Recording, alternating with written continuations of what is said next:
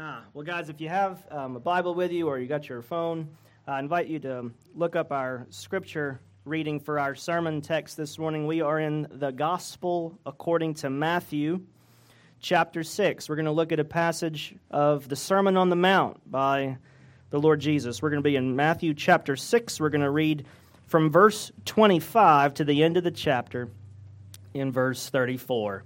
So I invite you all, please stand with me as we read together God's holy word. This is indeed God's inspired and holy word for us, his people. Matthew 6, beginning in verse 25.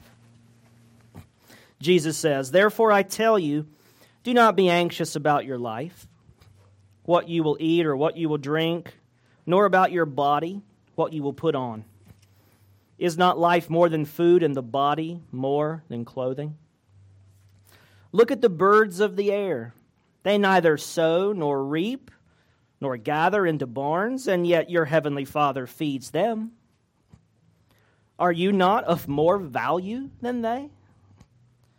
And which of you, by being anxious, can add a single hour to his span of life? And why are you anxious about clothing? Consider the lilies of the field, how they grow. They neither toil nor spin. Yet I tell you, even Solomon in all his glory was not arrayed like one of these. But if God so clothes the grass of the field, which today is alive and tomorrow is thrown into the oven, will he not much more clothe you, O you of little faith? Therefore, do not be anxious, saying, What shall we eat? Or, What shall we drink? Or, What shall we wear? For the Gentiles seek after all these things, and your heavenly Father knows that you need them all. But seek first the kingdom of God and his righteousness and all these things will be added to you. Therefore, do not be anxious about tomorrow, for tomorrow will be anxious for itself.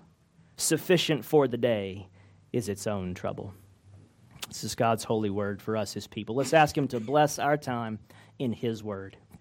Father, we pray that you would give us ears to hear your voice speak to us from your word. We pray that you would take your truth and the power of your word and write that truth on our hearts and stamp our lives by that power so that we leave this place today after we worship and fellowship together, conformed a little bit more into the image of Christ so that we look a little bit more like what Jesus calls us to be like here in this passage today. Do it by your power and for your glory and for our good, we pray in Jesus' name. Amen. You may be seated.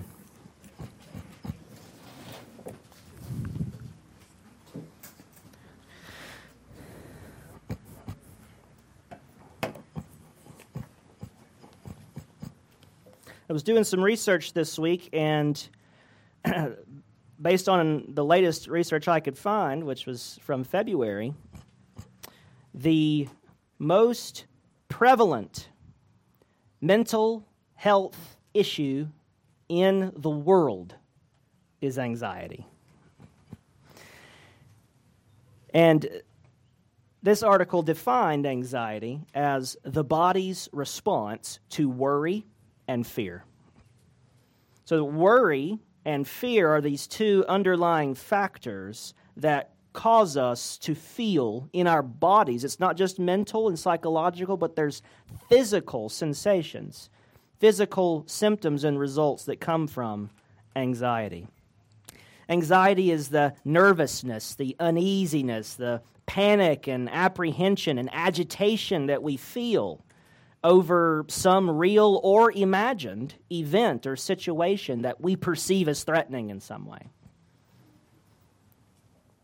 Mental pressure we feel the mental pressure of some looming sense of dread about the future or about our circumstances or about a certain situation we, would rather not face. And it can be minor things. We could dread going to work the next day, and you feel all this anxiety. Or you could have some enormous deadline you're up against, and you know you're not prepared, and you're worried it's not going to go well, and you think, well, I'm going to make a fool of myself, or just, it's going to be embarrassing. I don't want to face that, and now, now I've got the jitters, or I just feel, ugh, you know, I don't want to face that. And we could have anxiety over those things, on up to huge life changing issues as well. We feel anxiety over the slightest thing and over the major things. And sometimes we're anxious over things that are real, and sometimes our minds tell us that something's real, and it turns out it's not. And oh, why was I worried? Turns out that was not a big deal. So it can be real or imagined, but the feeling is serious, and it's real, and it's everywhere. Anxiety is absolutely prevalent everywhere. I'll just give you a couple statistics. In the United States, just in the United States, anxiety uh, is Anxiety is something that 40 million adults deal with. Anxiety. And not just feeling nervous. We all get nervous about stuff or get uneasy. But like actual, like clinical, medical anxiety, 40 million people have certain anxiety disorders. Anxiety, in, according to the latest stats, anxiety is more common in women, 23%, than in men, only 14%. It's more common in female adolescents, 38%, than in male adolescents, 26.1%. And interestingly, the prevalence decreases decreases as you get older. So the least anxious people in our country are 60 or over. They're like, anxiety, what are you talking about? You know, ah, there's no reason to get anxious. What are you doing? Just go to work, do your job, die, that's it, you know? If you're over 60, it's easy, right? But the most anxious people are the youngest. The people who are in their teens and then in that 18 to, you know, 45 range is where it is absolutely massive today. In fact, between 1990 and 2013, all mental disorders worldwide increased by 50%. 50%. We went from 416 million people to 615 million people in the world who are diagnosed with anxiety disorders. So it's everywhere. And it's only getting worse and worse. Now, there are two kinds of anxiety. One is true mental disorders that require therapy, counseling, medicine, and a doctor. This passage today is not a replacement for those things if you struggle with those issues. If you need medicine, don't stop taking it. If you need a doctor, don't stop seeing your doctor. If you need therapy or counseling, those things are real, and some people have true mental brain issues and they need help from someone besides a pastor. right? So, this is not a replacement of any of that. This, at best, is a supplement that can really help, but is not a replacement. So, let's be clear about that. We're not talking about that kind of anxiety today. Today, we're going to talk about those everyday worries, the everyday stresses and pressures of daily life that we fret about and obsess over that causes our anxieties. And this passage offers some true spiritual wisdom from the Master himself, from Jesus himself. This passage offers us some counsel as a natural remedy to that second kind of anxiety that I just mentioned. So let's look at what Jesus has to say about worry and being anxious. Notice what he says here in verse 25. He begins listing some things that we get anxious over. He begins listing some things that are causes of anxiety. So, first, let's look at these causes of anxiety. First, he says we get anxious about life. Verse 25 Therefore I tell you, do not be anxious, do not get all worked up and worried about your life. And if you look in Greek, it's not just the word for, you know, your lifespan or your sort of situation. It's the word for soul. Don't worry about your soul. So this is about your actual existence, your survival. And you know that's what he's talking about because he starts talking about what you're going to eat and what you're going to drink. So, the stuff you need to stay alive, basic survival, the necessities of life. Where are we going to get enough food? How are we going to have enough to drink? How are we going to provide for ourselves? How are we going to feed our families? Making sure that you have what you need, the basics of survival. We worry about life. Where are the necessities going to be met in my life? The second thing he talks about is the body. Talks about the body. He says in he says in verse uh, also in verse 25 he says uh, don't worry about don't be anxious about your life. And he says nor about your body what you will put on. So if the first is our life our survival the basics of life that we need the second thing's about the body and what we're going to put on the body. It's about our stuff our accessories. The first is the necessities of life and here's the accessories of life the basic clothes and furniture and a roof over our heads, the basic stuff around us that we need to just make it through, to stay alive. The third cause of anxiety he mentions is our span our life, our body, and then our span of life. He says this in verse 27 And which of you, by being anxious, can add a single hour to his span of life? And there's in Greek, it's not a single hour, it's a cubit. Who can add a cubit to his length? And a cubit was like 18 inches. So, like, who could add a foot to his height? How, how many of us, by getting worried and just anxious and fretting and obsessing and what about this and oh no, and just all, it's just constantly bothering us and bugging us and we're always dwelling on it, whatever that thing is, real or imagined, how many of us can actually make ourselves an inch taller by worrying? How many of us can actually add on years to our life by worrying about life? In fact, the research shows that the more anxiety we feel, it tends to shorten our lives. So we're getting all worked up about health and fitness and longevity and being able to survive and have our stuff. And we get all worked up about the necessities of life, our stuff, the accessories of life. We get worked up about our, our health and our longevity and our diets and our weight and appearance and all this stuff. But how often does the worrying actually fix the problem? How often does the anxiety actually do any good? You can't make yourself a foot taller or live an hour longer by being anxious. So we got life, we got body, we got your lifespan, and then the fourth cause of anxiety that Jesus just touches on, and these are just examples. He could have been, gosh, this, this section could have been the whole length of the Gospel of Matthew, where he just talks about all the things that people worry about. He's just giving some examples. Life, body, span. The fourth and final thing that he mentions here as an example is worrying about tomorrow. Now, this is a big one. We worry about tomorrow. Verse 34 Therefore, do not be anxious about tomorrow. Tomorrow is going to worry about itself. We do worry about tomorrow. We worry about the future.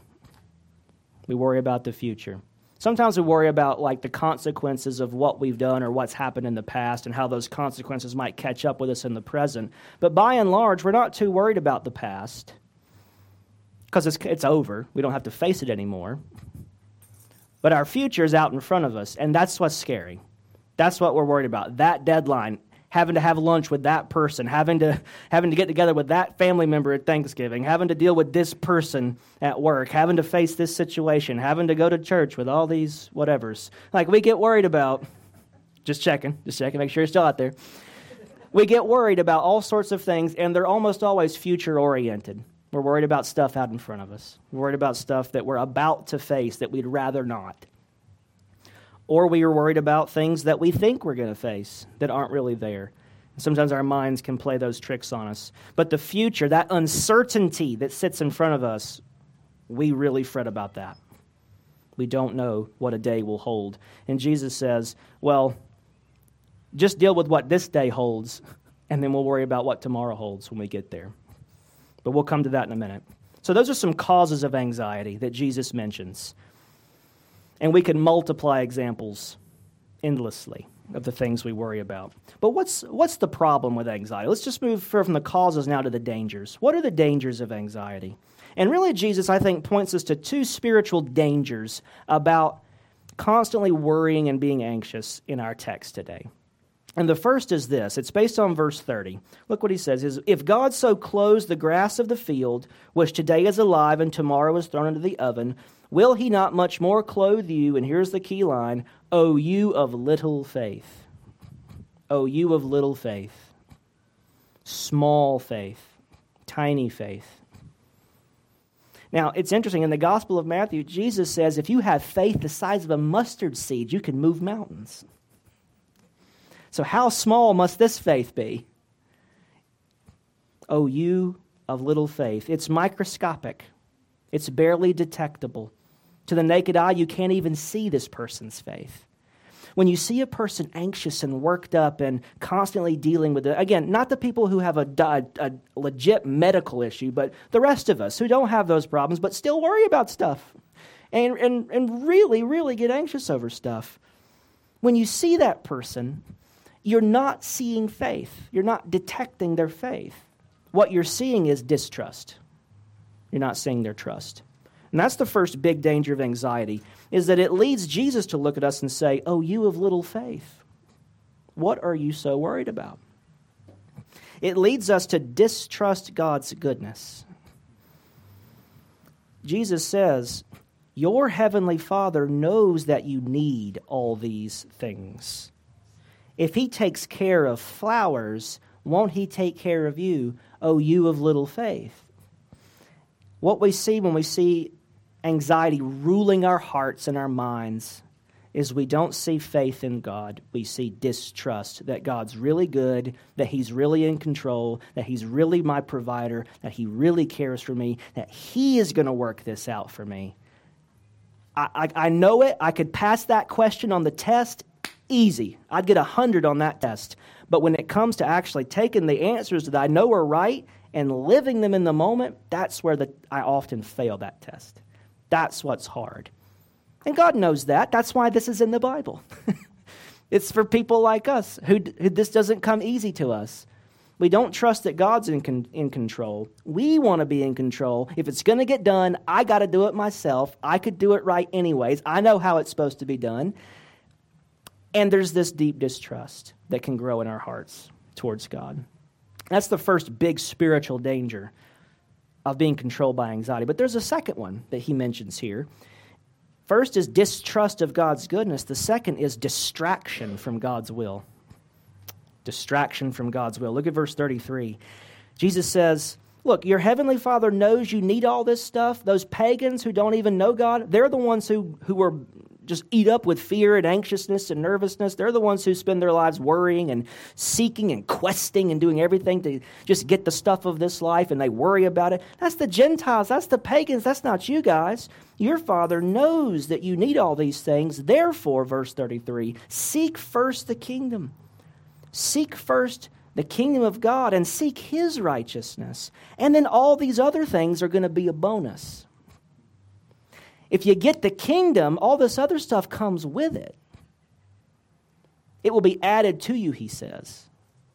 If we spend our lives seeking the stuff and we miss the kingdom, we've missed it all. But if we spend our lives seeking God's kingdom and His righteousness and being obedient to His will and living for Him in His way, trusting in His provision for us, then we get the stuff added, Jesus says. So we have it one of two ways. Either we can trust God and be about His will and then watch Him be our faithful provider so He gets the glory and we get the joy of saying thank you and not the, not the pride that comes from thinking we did it ourselves. Or we can distrust God, we can do it our own way, and we can, and we can just chew our nerves to pieces worrying about life and all the stuff that we think we have to face alone. Those are big dangers. Those can be crippling to our walk with the Lord, and they can be crippling to our obedience to what God calls us to do. Distrust of God's goodness and distraction from God's will are two serious dangers for the anxious Christian. There's a reason this passage about anxiety follows right after the passage from verses 19 to 24 that talks about laying up your treasure in heaven. In verse 24, Jesus says, No one can serve two masters. For either he will hate the one and love the other, or he will be devoted to the one and despise the other. You cannot serve God and money, or God and mammon. Money just sounds like the stuff in our wallets and our bank accounts. Mammon stands for the all the wealth and stuff of life, all the stuff that he just goes on to talk about that we worry about. You can't serve two masters. Can't serve God and somebody else or some other thing, and you definitely can't serve God and the master you see in the mirror. It's one or the other. You'll either love the one and hate the other, or you'll be devoted to the one and despise the other. This is a call to humility. It's a call to trust God. So we've seen the causes of anxiety our life, our body, our span of life, worrying about the future, the dangers of anxiety that we were tempted to distrust God and we're distracted from His will. What's the remedy? That's what the title of this sermon is Our Natural Remedy for Anxiety. What does Jesus have for us? His answer is that we should live according to nature. Live according to nature. In other words, we should live like one of God's creatures. Live like one of God's creatures. This is why he points us to animals and flowers as our example of how not to be anxious. You should be like a bird, and you should be like a pretty flower growing out in the field. What are the birds worried about? I hear a bird right now. He ain't worried about nothing. I can't hear the flowers growing. But what are they worried about? They don't even know they're in the world. Fields that grow wildflowers, how do they do that? Jesus says, look, they're not toiling, they're not spinning. You're not going to find a loom out in the woods where all the flowers get made secretly. Right? You're not going to find the birds. They build nests. That's kind of cool. But you don't see birds building barns and planting their seeds and growing their crops and watering stuff. And I mean, not even the Amish birds do that. Right? They're not worried about it. And this is what Jesus says. He's like, look, Look at these birds. Look at these flowers. You need to recognize something very important. And I don't think we have to. I, I, go outside sometimes. I think about this. I just I went out last night. I'm, I'm taking out the dog right before we go to bed. I'm looking at the stars. I feel the. It's a warm night, but I feel the cool breeze, and I see the trees, and the stars are out, and a little bit of clouds, and it's just this is gorgeous. It's lovely right? Or out here today, there's some nice clouds. It's warm, but I see the breeze and the trees are swaying back and forth in the wind. We're going to have a beautiful day today, fellowshipping together out here in the in, in, the glory of God's creation. And I go out and I and I have to remind myself that I'm not different than this world that I see around me. See, we don't often think about this, but human beings grow in nature. Human beings like are a naturally occurring thing that grows out in the wild.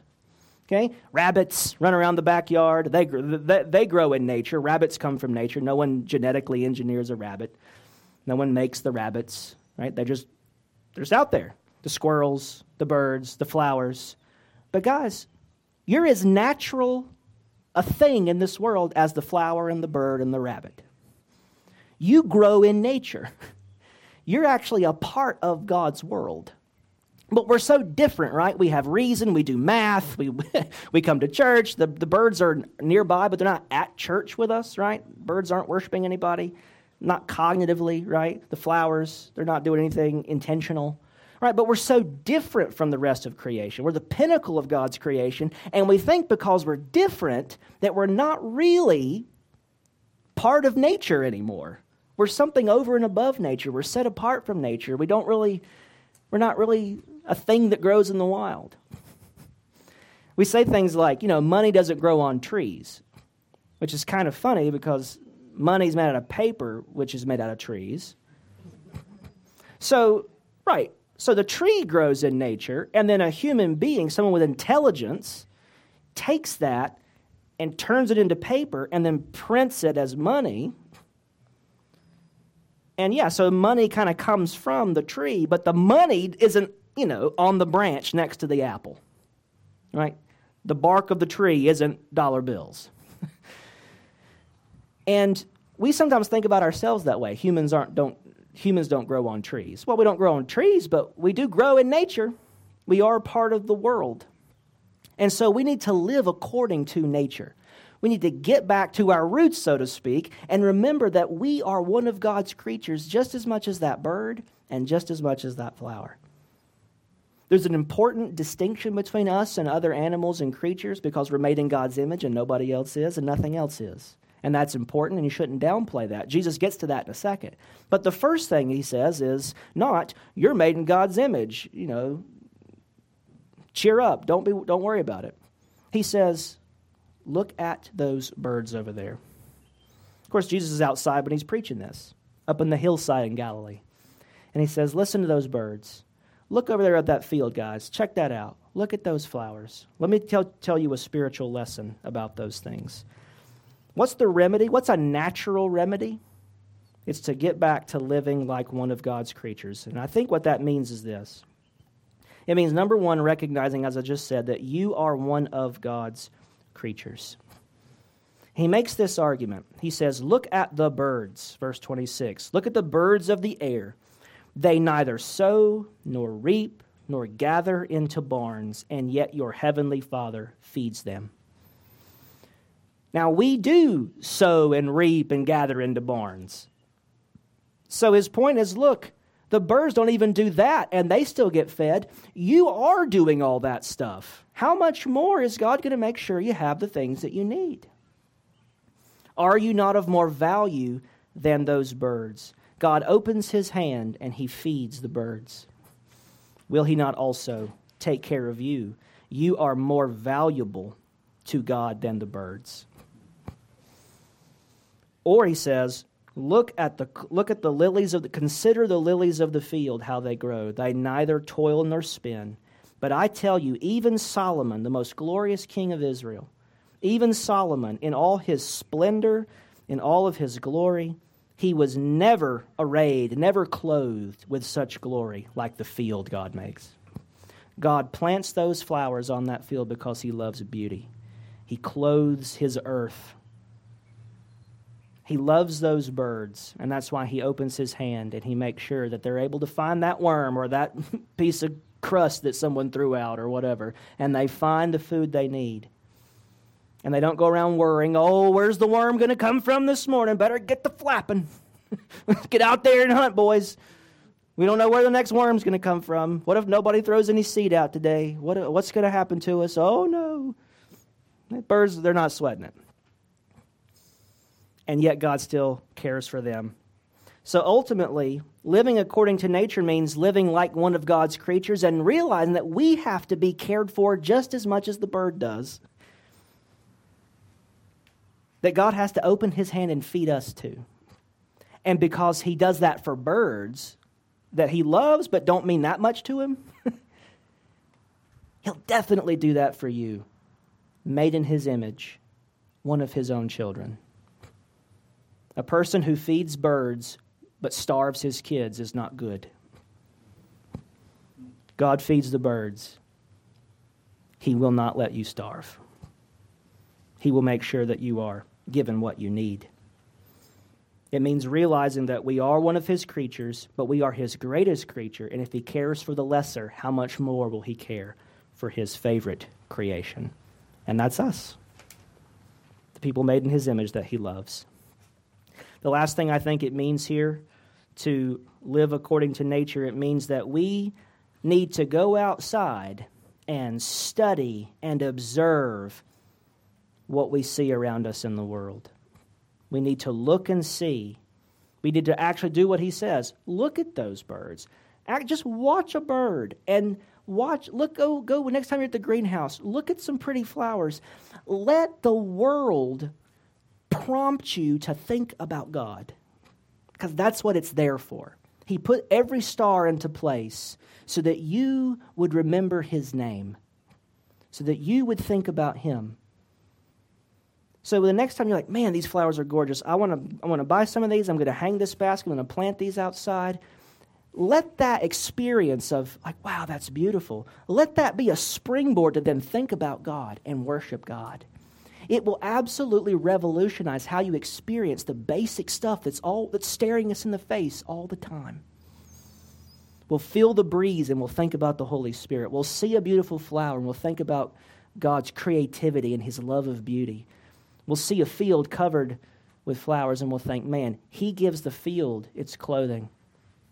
And all my clothing comes from him as well. You see, what throws us off is this. We, we look at the Lord's Prayer and we think, okay, it says, Give us this day our daily bread. Now, for us, that means, Lord, when I get to Giant, please let there be bread on the shelf. please.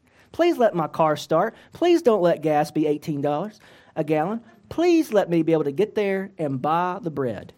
Right? That's that's give us this day, give us this week our bread because we don't buy bread every day. A loaf at a time will do. That's what we think. These guys, he's talking to peasants and farmers. And when they say, "Give us this day our give us this day our daily bread," just like we said, money doesn't grow on trees. Bread doesn't grow out of the ground either. Wheat grows out of the ground. The stuff you need to make the bread grows out of the ground. But the bread, like we're not praying for manna to fall from the sky.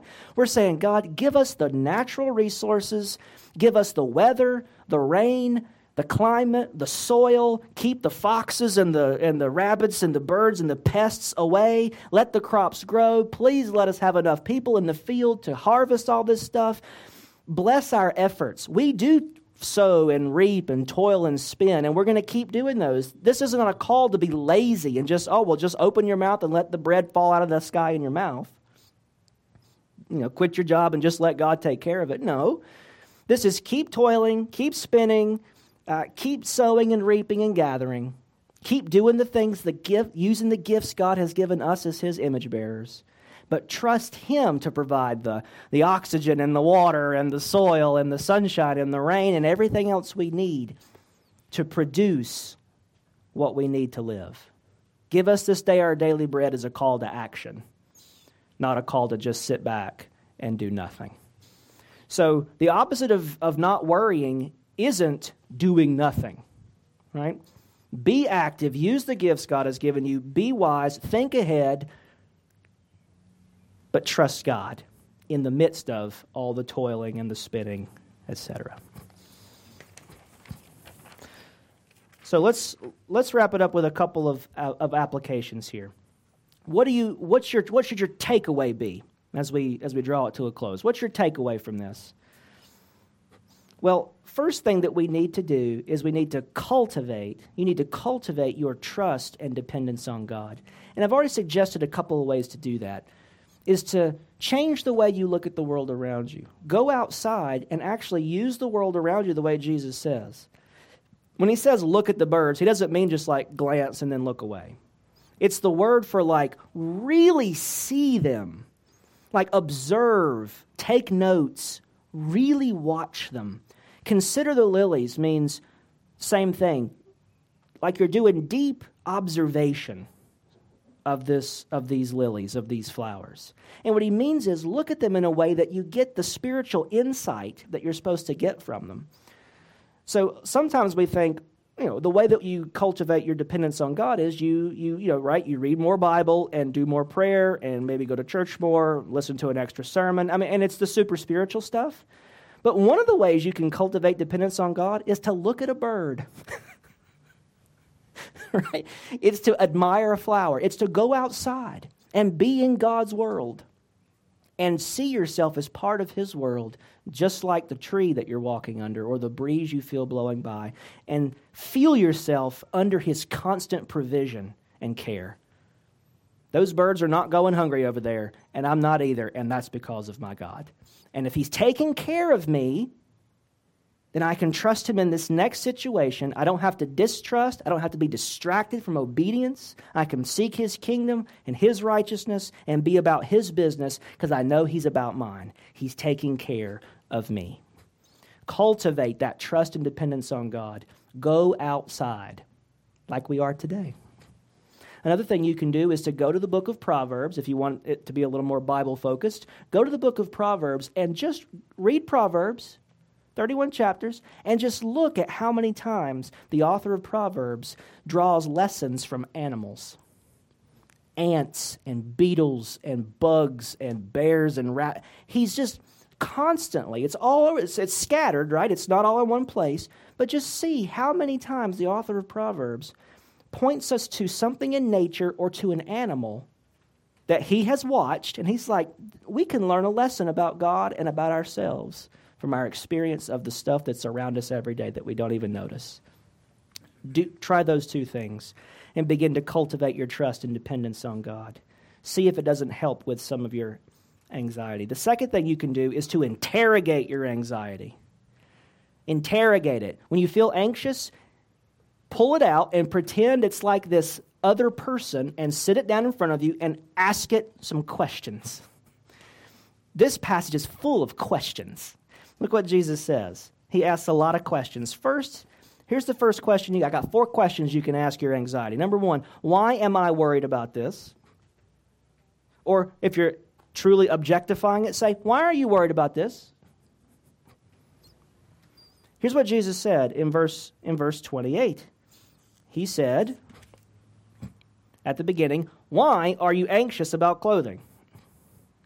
Now ask yourself that, but fill in the blank. Take out clothing and put whatever it is. Why are you anxious about that? And really search and think is there really some root cause? What's really going on here? Interrogate it. Why am I worried about this? Question number two How important is the thing I'm worried about? in the grand scheme, how in, not how urgent, not how immediate, how important is it really? Right? Verse 25. Jesus says, He says, Is not life more than food and the body more than clothing? Which is a question about how important something is. On the scale of importance, where does this rank? And if you're getting so worked up over some tiny thing, that's helpful to know. Okay, I can kind of maybe see a little more objectively how important this thing is, and that can help me get a, get a handle on it. How important is this? Why am I worried about this? How important is the thing I'm worried about? And the third question is Will my worrying actually accomplish anything? That's verse 27. Which of you, by being anxious, can add a single hour to his span of life? Can I make myself a foot taller by worrying about my height? No. Can I make myself live an hour longer by worrying about my life? No. If I worry about this too much, will I shorten my life? Probably. Will, will my anxiety, if, if I turn up the intensity of this, of my worry, is that going to solve anything? Will it actually help anything? Will it help me trust God more? Will it be an exercise of faith? No. Last question. When Jesus said, God will provide for me, was he telling the truth? Not, do I believe it? Because now it's a question, oh gosh, now I'm worried about my faith. How strong is my faith? Ah, you know, and we get worked up about that. And you're still staring at your own navel. You're looking at yourself. Turn it outward and say, Jesus made a claim is he telling the truth? Or is he lying? Or is Matthew mistaken? Or can I not trust this? Turn it outward. Look outside yourself and look at someone else who can speak with a power and authority into your anxiety. Look to the one who can say to the storm, Peace be still, and the winds and the waves must obey the living Son of God. Look to him and say, Is this word true? When he says God will provide for me, does he mean it? Can I take him at his word? Put it that way and feel the storms begin to cease and be still.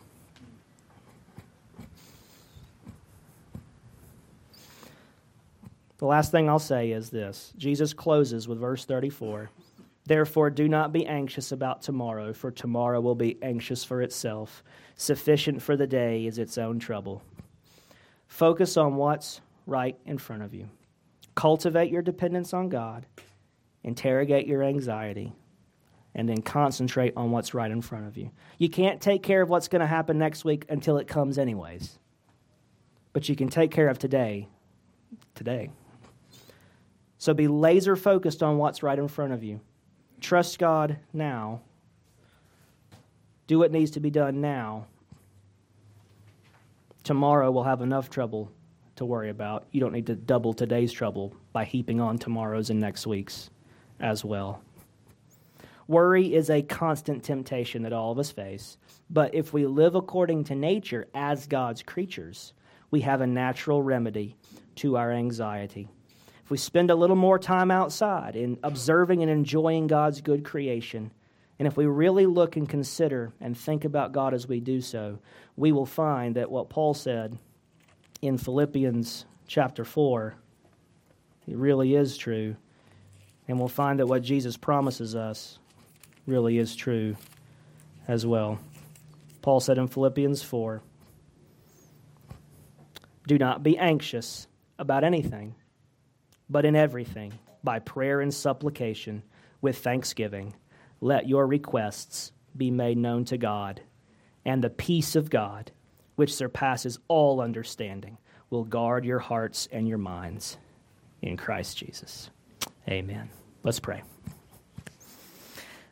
Father, you are truly our good, gracious, and loving Heavenly Father, and you're so patient and merciful with us, frail creatures of dust. You remember that we truly are just dust. Help us to remember, Lord, that we truly are creatures of yours, just like the birds, just like the flowers, just like the rest of this creation. You made us. You care for the rest of your creation. You care for us most of all. But too often we have little faith. And so we pray that through the words of Christ today and through this small little sermon, that you would just take it like the loaves and the fish and multiply it to feed our anxious, nervous souls. That you would speak your peace, that we would trust your word, we would hear you speak your peace into our lives. Help us, Lord, just like we sang earlier, to carry everything to you in prayer, to cultivate our trust in you Help us to be calm and steady and not to worry and be anxious, but give us peace and calm so that we can truly trust you with all our hearts and truly dedicate ourselves to seeking first your kingdom and your righteousness, knowing that you care for us and that you will see to it that we have all we need, both in this life and in the one to come. We pray it in Jesus' name. Amen.